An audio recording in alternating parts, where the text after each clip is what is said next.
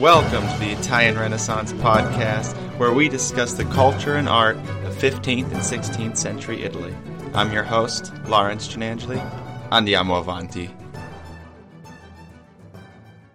Renaissance people, we are back at it today to talk about the single most achieved painter to come out of the Venetian Renaissance, none other than the famed Titian. The decision of this topic came as a result of our Instagram poll. If you want to participate in future polling or anything else of the nature, follow the show at Italian underscore Renaissance underscore podcast on Instagram. I want to thank everyone who voted and participated. Just when I thought you were sick of hearing me talk about painting too, you guys voted on Titian. That is not to say that the other topics won't be covered. I fully intend to address those soon. One was the relationship between Tullio Lombardo and Michelangelo, a subject of some of my recent research that's very fun and speculative approach to analysis of Michelangelo's early works in light of Tullio Lombardo. The other choice was Gaspara Stampa, one of the most important female poets of the Renaissance. Both of these are coming and more. But the people have spoken, and so I present to you, to the best of my ability, with sincere reverence, the career of Titian in three works one religious, one courtly, and one mythological. Impossible, you say? I do agree. You can't possibly demonstrate the entire career of this very busy painter in only three works, but my aim is to give a cursory overview of the types of works he did, and in, more specifically, how his style changed over his lifetime. We're going to look at more than three guys, okay? Titian lived a long life, but was a bit of a fibber about his age. We can roughly estimate that he was born in the late 1480s and certainly died in the year 1576. That's meaning he lived roughly into his 90s. Could have died late 80s, could have made it as far as 100. We don't know for sure.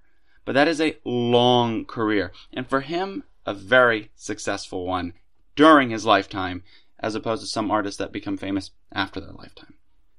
Tiziano Vecellio is his name, was born in the small town of Pieve di Cadore, which was part of the Venetian Republic and transferred to Venice itself at a very young age. He begins his training in the Bellini workshop of Gentile and Giovanni, which should sound familiar to you guys. However, Titian seemed to be inclined toward new versions of presenting tradition in art, the tradition inherited by Jacopo Bellini that became a standard of late Quattrocento Venetian painting. He's drawn to work with none other than Giorgione da Castelfranco. Giorgione dies of the plague in the year 1510, still a young man, and as such, Titian is left as the most innovative and dynamic painter in Venice. This history I covered a few episodes back by looking at their collaboration on the Dresden Venus and ultimately one of Titian's masterworks, the Venus of Urbino. And when Giovanni Bellini dies in 1516, there is no painter in the city left that will rival Titian. It is in the period following their deaths that he completes one of his most celebrated masterpieces of his early career, in the first work of our discussion today, The Assumption of the Virgin for the Gothic church of Santa Maria Gloriosa dei Frari, also known simply as the Frari. The work itself was commissioned by the abbot of the church monastery, Fra Germano. The work is an altarpiece. It's enormous scale, about 22 and a half feet by 11 feet. An altarpiece is a work designed for an altar in a church, if you couldn't guess. The work still remains in the high altar of the Frari today, designed to complement the tall, high reaching Gothic interior of the church. Let's have a look at it. The altarpiece shows a scene of the Assumption, a belief that the body of the Virgin Mary was assumed into heaven, thus leaving behind no bodily relic, her body joining her soul in heaven. What do we see? A dramatic clash of on the lowest register of apostles as the Virgin is assumed into heaven. They're sort of reaching towards her, dragging your eye towards her. Note how Titian expertly uses red to direct your eye. You go from the lowest register of the apostles in red, that sharp diagonal on the right, that goes up his arm, and into the clouds, where all of these cherubs and putti are coming together and lifting the Virgin, and her typical blue overcoat is blowing back, showing you a lot more of that red. She's contrasted in the sky, which is said to evoke the kind of golden, rounded arches of the mosaics in San Marco. And above her, God the Father, too, ready to receive the Virgin Mary into heaven, has this kind of red overcoat diagonally swooping in to receive her. While Titian was working on this, he was given a lot of pushback from Fra Germano, complaining that the scale was not right, the figures were too big, the Virgin should be bigger than the apostles, and what have you. But Titian was quite adamant about his design, in which some external, uh, external forces helped persuade the abbot to just wait and see the full effect of the work. Ludovico Dolce, a writer and early theorist in painting, uh, and a contemporary of Titian's. He wrote about the reception of this work in quite sharp language, actually. Um, here is what he said. Quote, here Titian, a young man even now, painted in oils the Virgin ascending to heaven. And certainly the grandness and awesomeness of Michelangelo, the charm and loveliness of Raphael, and the coloring proper to nature are incorporated into this painting. It was nevertheless, the first public commission that Titian carried out in oils, and he did it in the shortest space of time and in his youth. All of which meant that the clumsy artists and dim-wit masses who had seen up till then nothing but the dead and cold creations of Giovanni Bellini, Gentile, and Vivari, uh, Vivarino, works that had no movement and no projection, grossly maligned the same picture. Meaning, they were wasted on seeing something that was now invigorating the tradition with some kind of new movement. And he says, and certainly one can speak of a miracle at work in the fact that without as yet having seen the antiquities of Rome, meaning Titian hadn't been to Rome yet, which were a source of enlightenment to all excellent painters, and purely by dint of that little tiny spark which he had uncovered in the works of Giorgione, Titian discerned and apprehended the essence of perfect painting. Let me clarify that for you. Titian has moved away from established standards of Venetian painting established by the Bellini school, which Dolce calls dead and cold. But when the envy cooled off, so to, to quote, of his new style, his defiance of that tradition became not only accepted, but the new direction of Venetian painting as a whole. Meaning it wasn't received well, but then later, after he becomes a little more popular, they're like, okay, this is great. so what exactly is he innovating? It's all in the brushwork and movement of the fig- figures.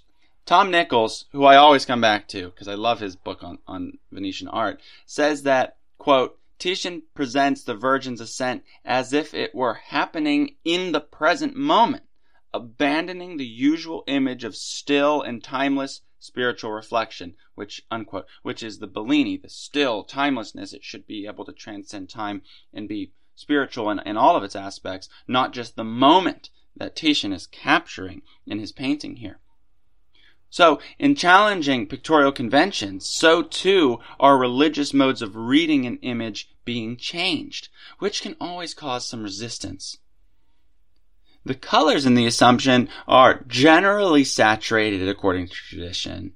We have in the past talked about challenging the notion of simply contrasting Florentine disegno, line based, design based, drawing based painting, and Venetian colore or colorito, and I have argued that the Quattrocento is uh, in more of an exchange between the two schools rather than Venetian colorito, F- Florentine disegno. However, with Titian, the full effect of using color and brushstroke is something entirely new, and later Titian is going to be this full force of colorito, as we'll see. Look closely at God the Father. Titian is using his brushstrokes loosely as a way to imply shape and form rather than the meticulous detail of doing it. Truly, it is not in this work that the technique comes into full effect, but his later works, as I said, which we'll get to. However, we see in this altarpiece the early traces of it as a prelude to painting uh, a painting form that truly anticipates Impressionism centuries later. In his lifetime, Titian was among the first artists to be in high demand in courts across Europe, not just within Italy. As such, Titian is primarily known as the portrait painter of the 16th century. This designation places Titian at the center of an international demand for his skill set that is unparalleled by any other painter in Venice. So, who are some of the notable figures that Titian painted portraits for? Now that we're going to transition away from religious work. Remember, I said we're going to do a religious piece, portrait, and we're going to do mythology. So, just in Italy, beyond, but before we get to the international scope of things, he's painting Pope Paul III, Doge Andrea Gritti, Pietro Aretino, Isabella d'Este, Tommaso Mosti of the Este family, and Alfonso d'Este, Duke of Ferrara, who is the very duke who commissions the famous Bacchus and Ariadne that Titian paints, which is which is now in the National Gallery of London. He did portraits for Ranuccio Farnese and the Vendramin family of Venice too, among other countless others, not to mention numerous self uh, self And there's good reason to believe some of his allegorical or mythological portraits, such as the Flora, the goddess Flora, may indeed be portraits of the famed courtesans, the kind of elite sex workers of Venice in his period. His international works begin with the meeting of the Holy Roman Emperor Charles V, who he paints several portraits for in 1548 and throughout their relationship, but during his stay in the imperial court in Augsburg. He um, also painted his wife, the Empress Isabella of Portugal. And Titian enjoyed ample commissions from and portraits from Philip II of Spain, as well as his famous uh, Poesie series of the mythological works based on Ovid, including Diana and Actaeon, which is now in London, and the Rape of Europa in the Isabella Stewart Gardner Museum in Boston. I actually have a little video of that one that I filmed when I was there on, on the Instagram.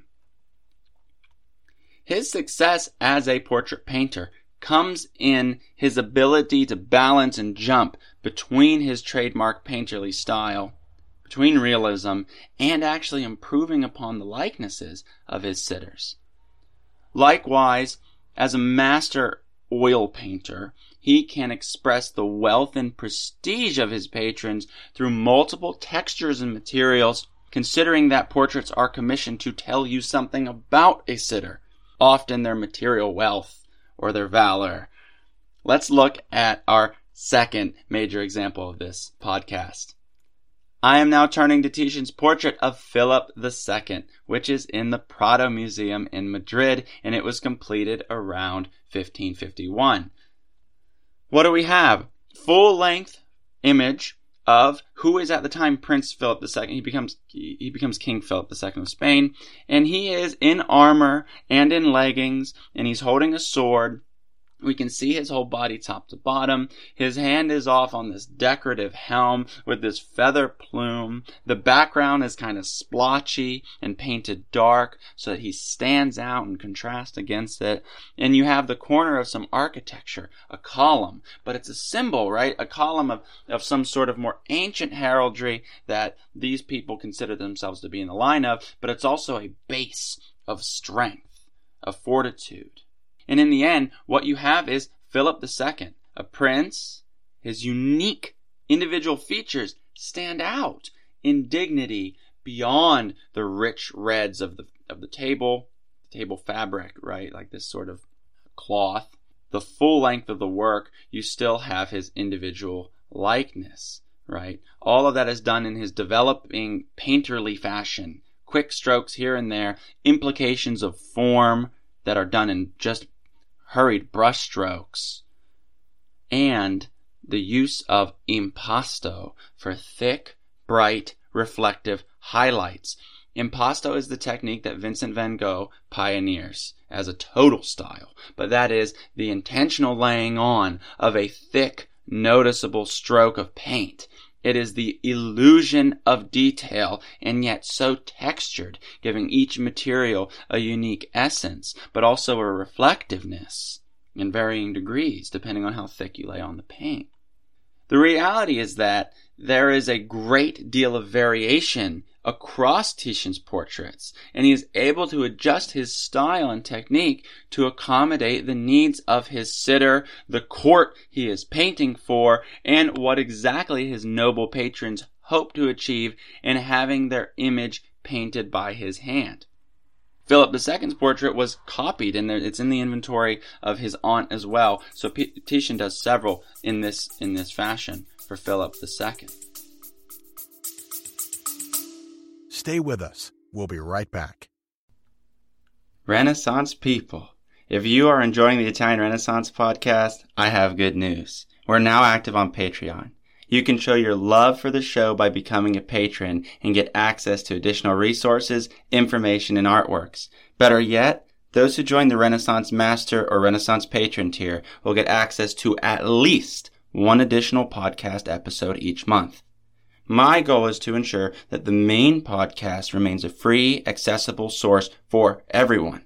Become a patron today through the link in the show notes to support the continued production of new episodes and help build and maintain this community.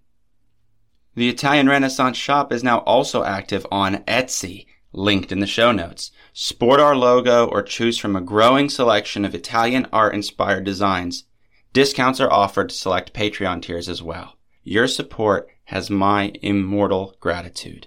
Now, enjoy the show. To transition now, having covered his early religious works and his proliferation as a court painter, I want to look at his mythological works, namely my personal favorite, in for whatever that tells you about me, the flaying of Marsyas.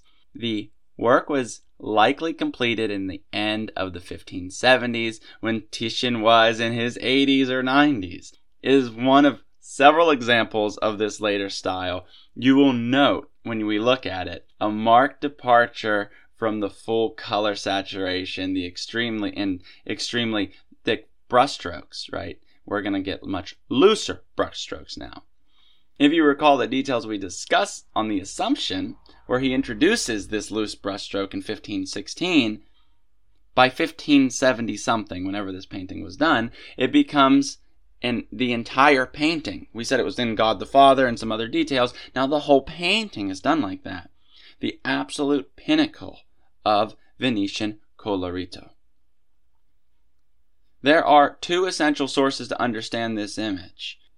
The first is the clear compositional reference to an earlier drawing the one shown, by Giulio Romano, a Roman artist who was the pupil of Raphael. The other is from a text source, Ovid's Metamorphoses, a common source for Renaissance artists and one that Titian calls upon very often in his mythological works. I want to warn you, the story and painting will induce a bit of discomfort. I am not squeamish myself, but there is an undeniable feeling that swells in your gut when uncovering the story. I'm going to read very short 18 lines from Ovid that tells the unfortunate fate of Marsyas. Quote, so that story was ended. That's referring to the story above in this book. Somebody began another about a satyr whom Latona's son, that's Apollo, surpassed at playing the flute and punished sorely, flaying him, so the skin all left his body.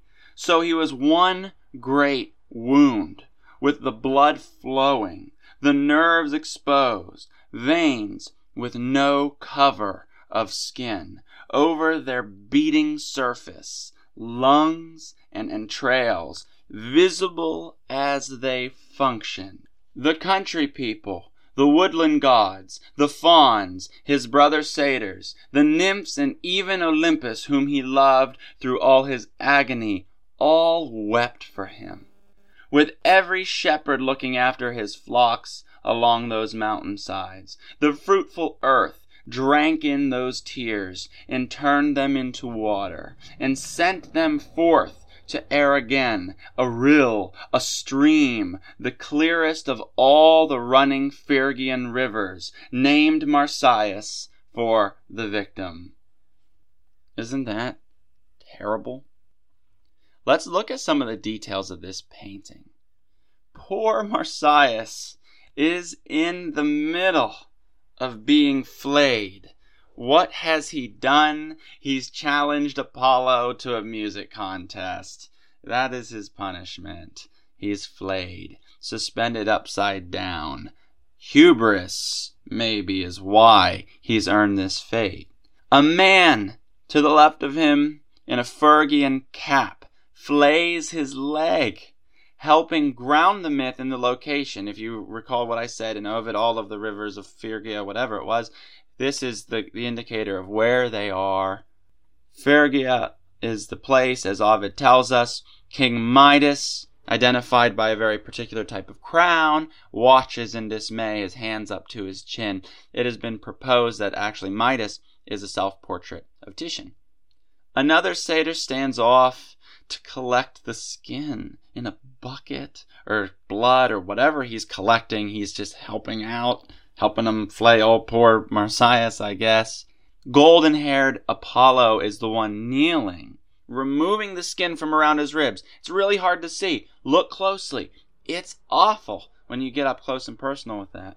Okay? There's behind them, looking up to the heavens, a lyre player looking up to the heavens, the pan flute suspended from this tree. It's been identified with Apollo as well. So Apollo could be both figures or it's Orpheus. Okay? All while, get this part, a cute little puppy laps up the blood of poor Marsyas dripping in the foreground. And you know what, guys? This is just terrible, but I love this painting, and I don't really quite understand why.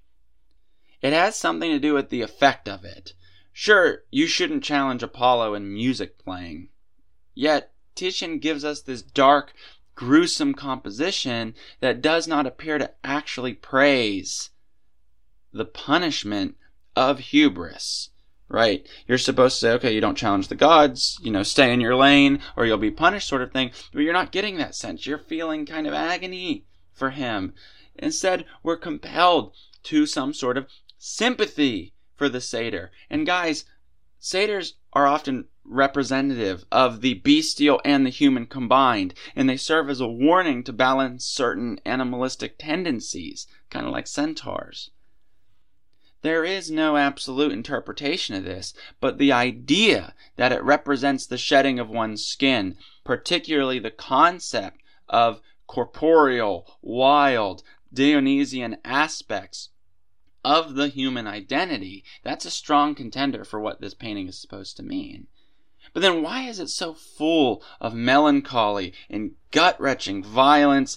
You know, a, uh, it's so it's hard to look at to look at poor Marsyas' face as he's in pain. They're just slicing away at his skin, and it's just terrible.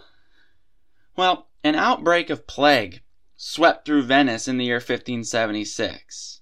Surrounded by a new wave of very visceral death, could be a reason we see such a grim depiction of a myth meant as a moral lesson. It's hard to see, I know. Titian's sadness is not going to last, though, because he dies of that very same plague on August 27th of 1576, leaving behind a studio of works in his late painterly style. His son and pupil, he died that year as well, Orazio Vecellio. Titian was buried at the Frari, the very church where his famous Assumption of the Virgin still is today. Later, the master Italian neoclassicist Italian uh, Italian Antonio Canova would design an alarmingly marvelous tomb in his honor that actually has his Assumption, which is in the same church, carved in relief marble. Titian's influence does not stop at his death. His contemporaries, such as Tintoretto and Veronese, will take after his influence, as well as painters in the likeness of Rembrandt and Peter Paul Rubens in the north, Velazquez in Spain, and, as we said, one might even find hints of his, of his influence in the age of Impressionism, centuries later, namely Edouard Manet, who actually directly studies Titian. And he famously did Olympia, which, which um, looks after the Venus of Urbino, not just in painterly style, but in composition. Let's look again, folks. The Assumption, the portrait of Philip II of Spain, the flaying of Marsyas, all of these are by the very same artist and really look nothing alike. Tiziano Vecellio. It's demonstrating the rough beginnings of a move away from a Venetian Renaissance style grounded in the Bellini tradition to something that looks closer to the roots of European modernism. I hope that I was able to give Titian justice in this treatment of his life and his works. I assure you, we have not seen the last of him by any means. I want to thank you all for joining me today, as usual, and for your continued support of this project. As always, follow the Instagram, like us on Facebook, check out the Italian Renaissance shop on Etsy, and consider becoming a patron on Patreon to support the show. All of that and more is in the show notes if you need any links. Until next time, my dear listeners, arrivederci.